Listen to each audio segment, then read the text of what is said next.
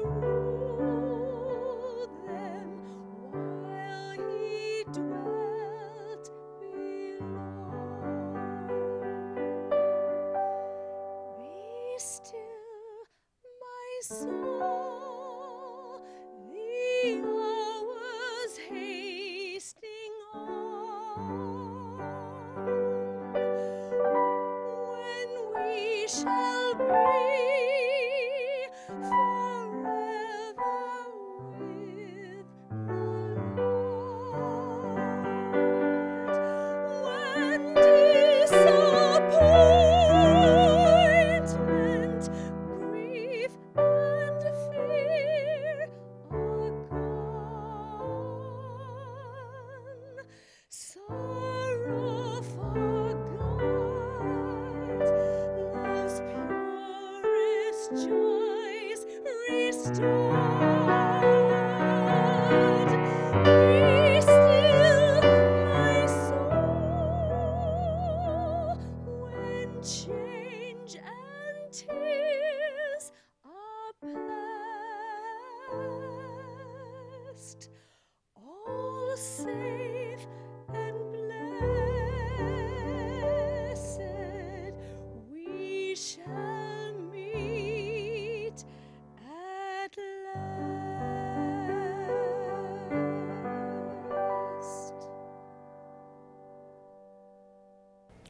I'm pressing on the upward way, new heights I'm gaining every day, still praying as I onward bound. Lord, plant my feet on higher ground. That old song expresses it well. It is always my hope that as we deal with our spiritual lives, that we'll grow every single day. We'll grow in our prayer lives, we'll grow in our Bible study, and we'll grow in our ministry one to the other. My name is Hal Brady, and I'm so delighted you've joined us tonight for this service. Thank you for joining us as we seek to turn this studio into a sanctuary to worship the living God. And as always, my prayer is that you will be blessed both by the word and the music. Would you hear, please, the reading of God's word? It comes from Revelation chapter 21. Then I saw a new heaven and a new earth, for the first heaven and the first earth had passed away, and the sea was no more. And I saw the holy city, the new Jerusalem, coming down out of heaven from God, prepared as a bride adorned for her husband. And I heard a loud voice from the throne saying, See, the home of God is among mortals. He will dwell with them as their God.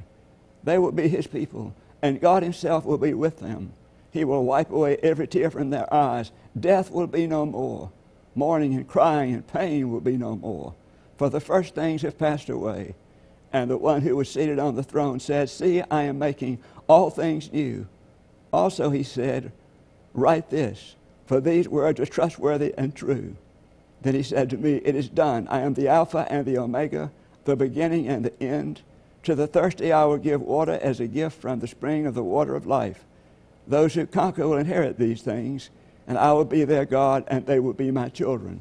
This is the word of God for the people of God. Thanks be to God. Let us pray.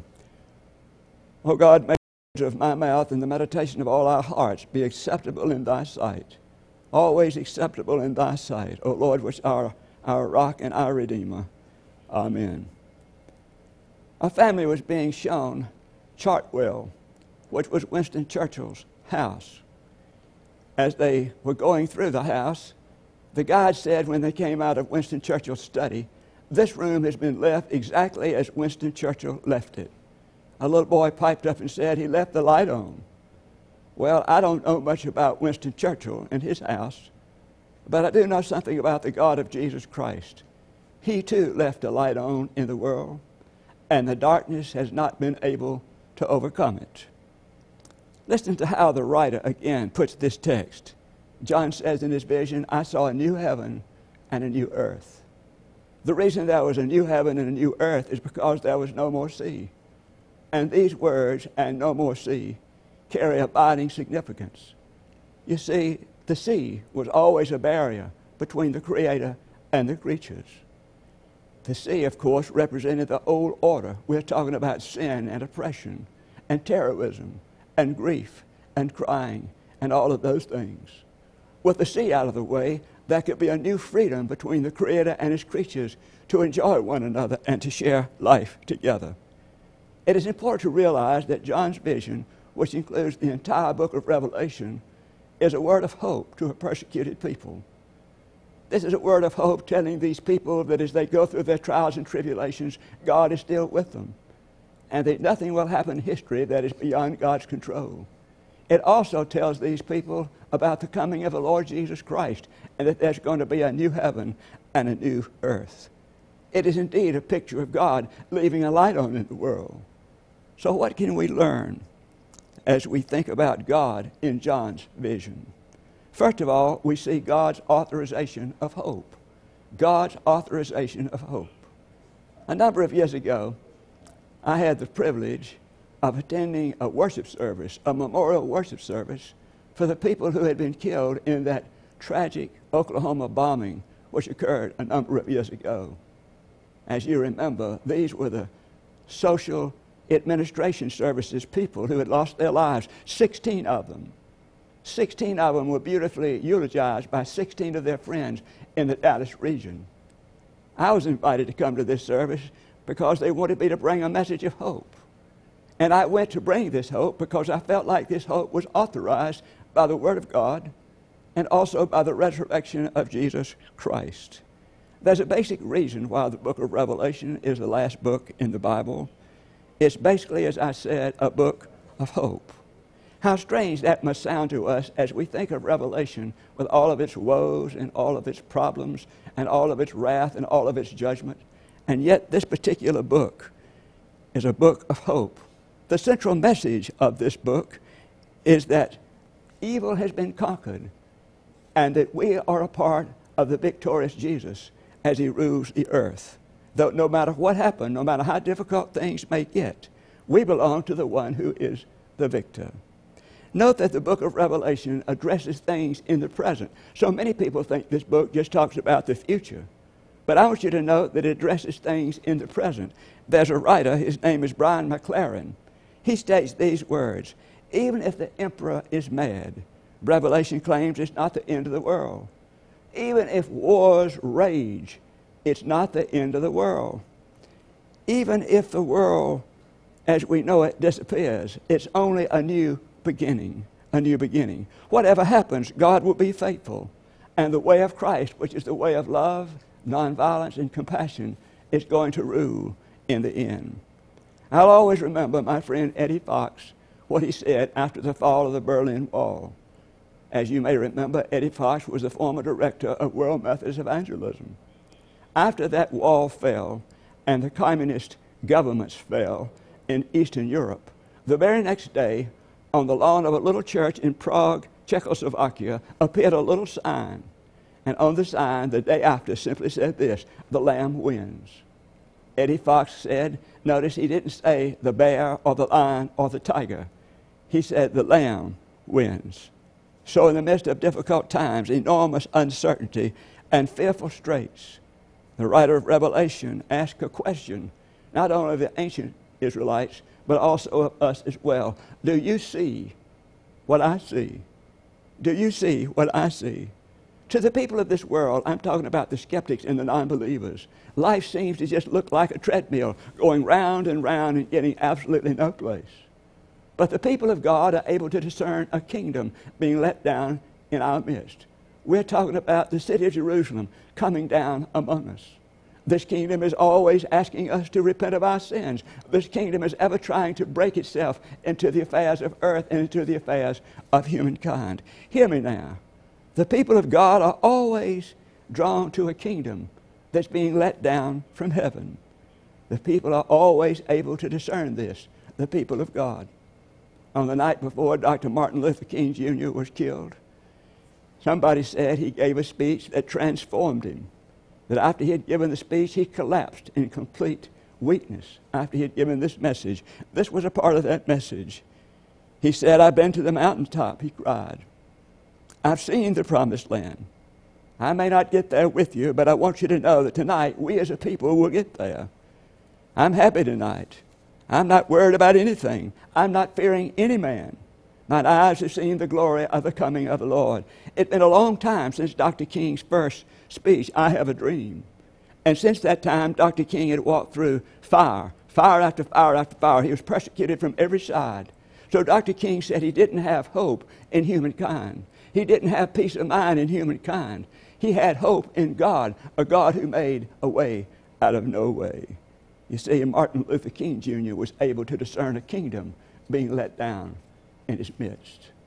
I've been reading a lot about the Ebola crisis, as I'm sure you have. I've been reading about the numbers of volunteers that are increasing around the world trying to stop the spread of this horrible disease. I read about a YMCA in Missoula, Montana, who had partnered with the YMCA in Sierra Leone. And they had gotten together and made tremendous donations to get chlorine buckets and bleach, bleach buckets and all kind of hand sanitation things and different things. They had even raised money to provide food for the people who had to stay in their house who were quarantined, waiting to see who was going to come down with the disease. Evidently, these people of the YMCA had been able to discern a kingdom that had been let down from heaven. A kingdom that had been let down from heaven. And then there are other great leaders all around this world. There was one preacher, an Episcopalian minister, who said that she had been preaching in New York City for 22 years. 22 years. And one day she said in her congregation, she gave the words of Moses. Listen to these words Fear not, stand firm, see the salvation of the Lord, which he will work for you today. The Egyptians you see today, you will never see again. The Lord will fight for you.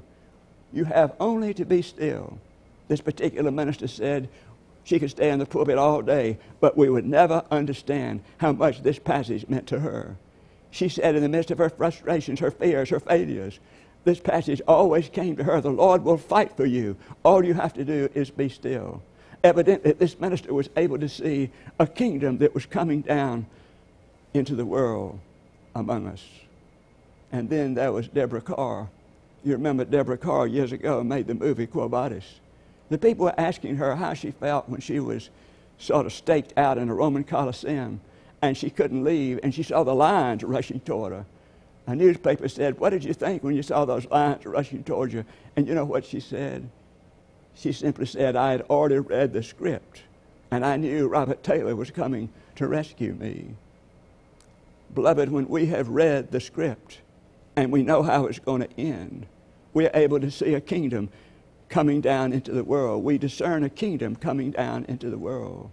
And so, in the midst of difficult times, enormous uncertainty, and fearful straits, the people of God are able to see a kingdom being let down into the world. And so, certainly, we see God's authorization of hope. And then, secondly, we see God's emphasis on community. God's emphasis on community. Jesus said, Where two or three are gathered together in my name, I am in the midst of them. Where two or three are gathered together, that implies community. Jesus promised his presence in community. And you know what happened immediately after he promised that presence? The Holy Spirit came. After Jesus' ascension and his resurrection, the Holy Spirit came and founded the church. There he was amidst the community gathered in his name. Now, let's stay with our text. John's vision is of a community or a city. John's vision is of a community or a city. In modern times, we have so many troubles in our cities that we, it's hard for us to realize that God is working his eternal plans out through the city, through the city. Beloved, life's consummation is not going to be a desert. We're not going to be out there somewhere alone. Life consummation is going to be a city.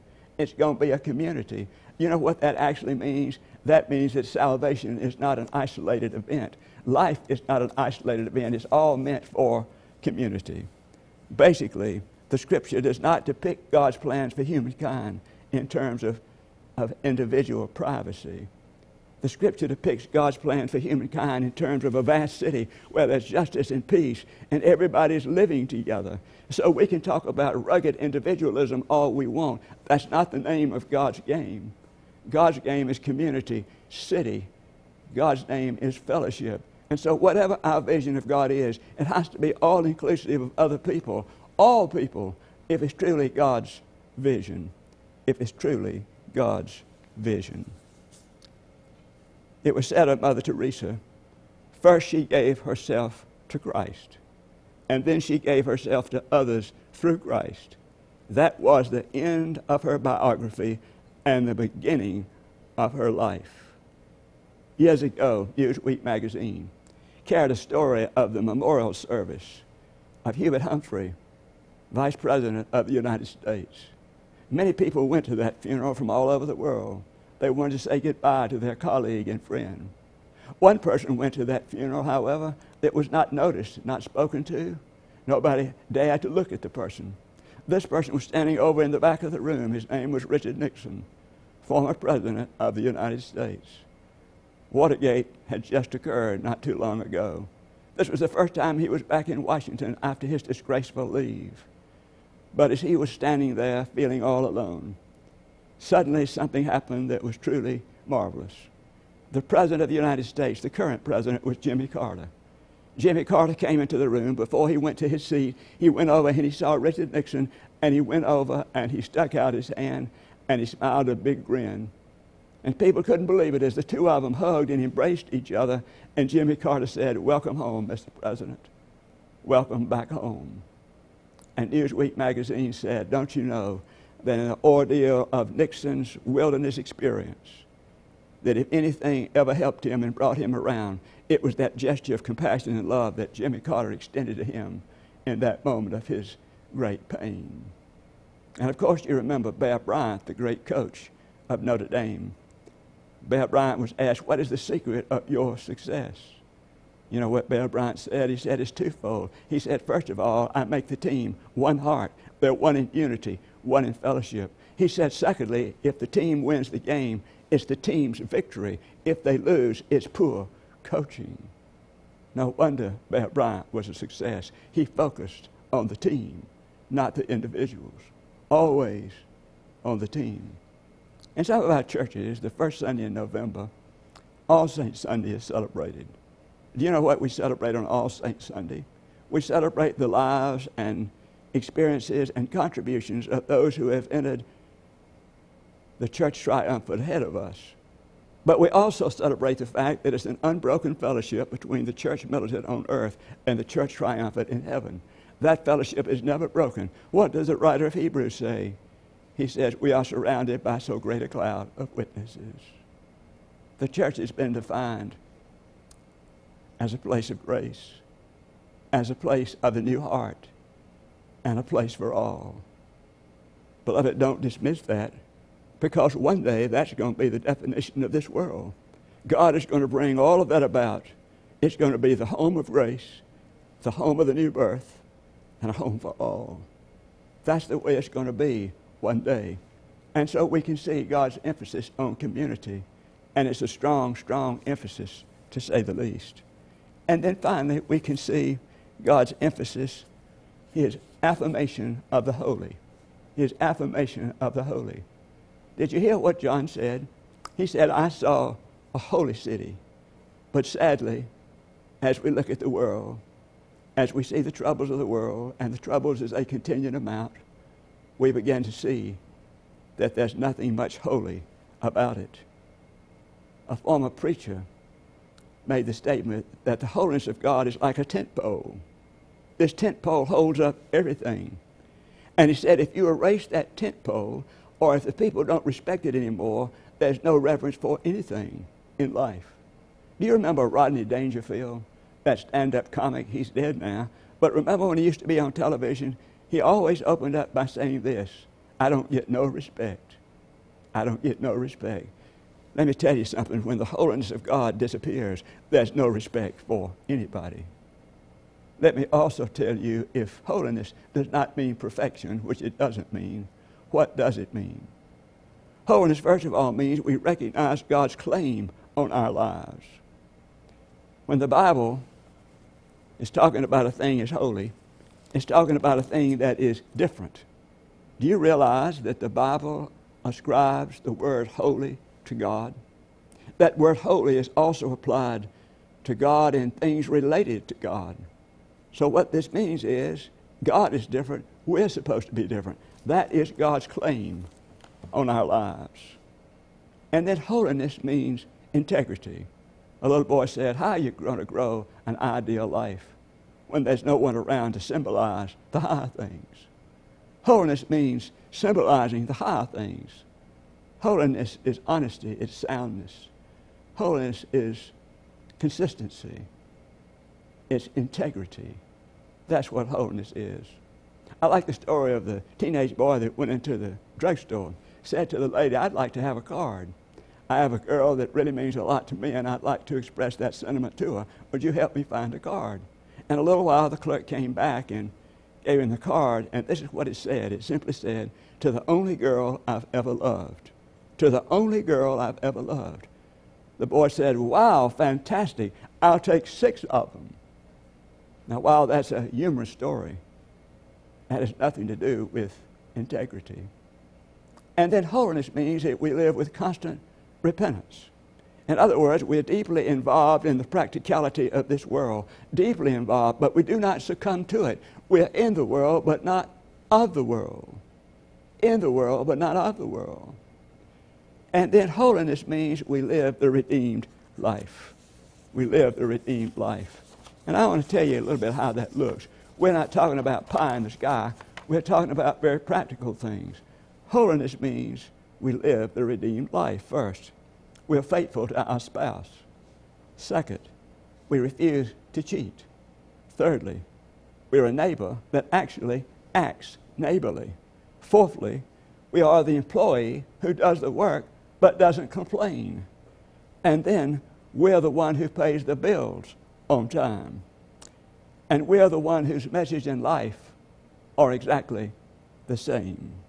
A group of young people asked this minister, What does it mean to be holy? Well, before he answered, he asked them if they would like to answer. One girl said, Well, I think it means kneeling before Jesus. Another one said, I think it means standing behind Jesus 100%. And another one said, I think it means sitting on Jesus' lap. The minister listened, and then he said, Well, you know, holiness doesn't really mean any of those things. It doesn't mean we kneel down. It doesn't mean we stand back. It doesn't mean we sit on the lap of God. This is the way the minister described holiness. The minister said, Holiness is not about our bowing before, standing behind, or sitting on God's lap.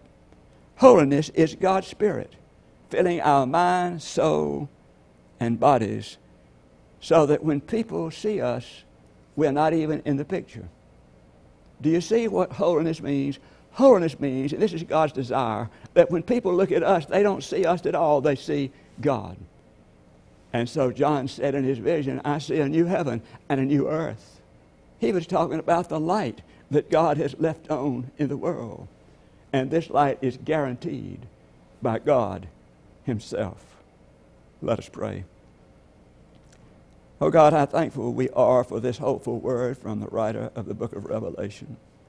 We're grateful, oh God, for the possibility of a new heaven and a new earth. But yet we know that this earth and this heaven here, all of it, needs to be made clearer.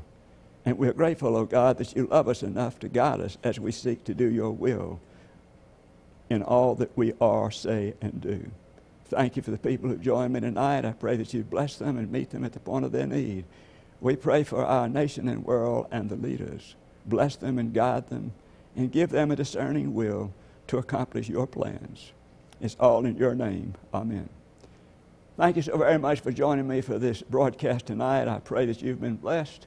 And I also ask you to tell other people about this ministry, and I hope that they will be joining us as well as you. Thank you and good night.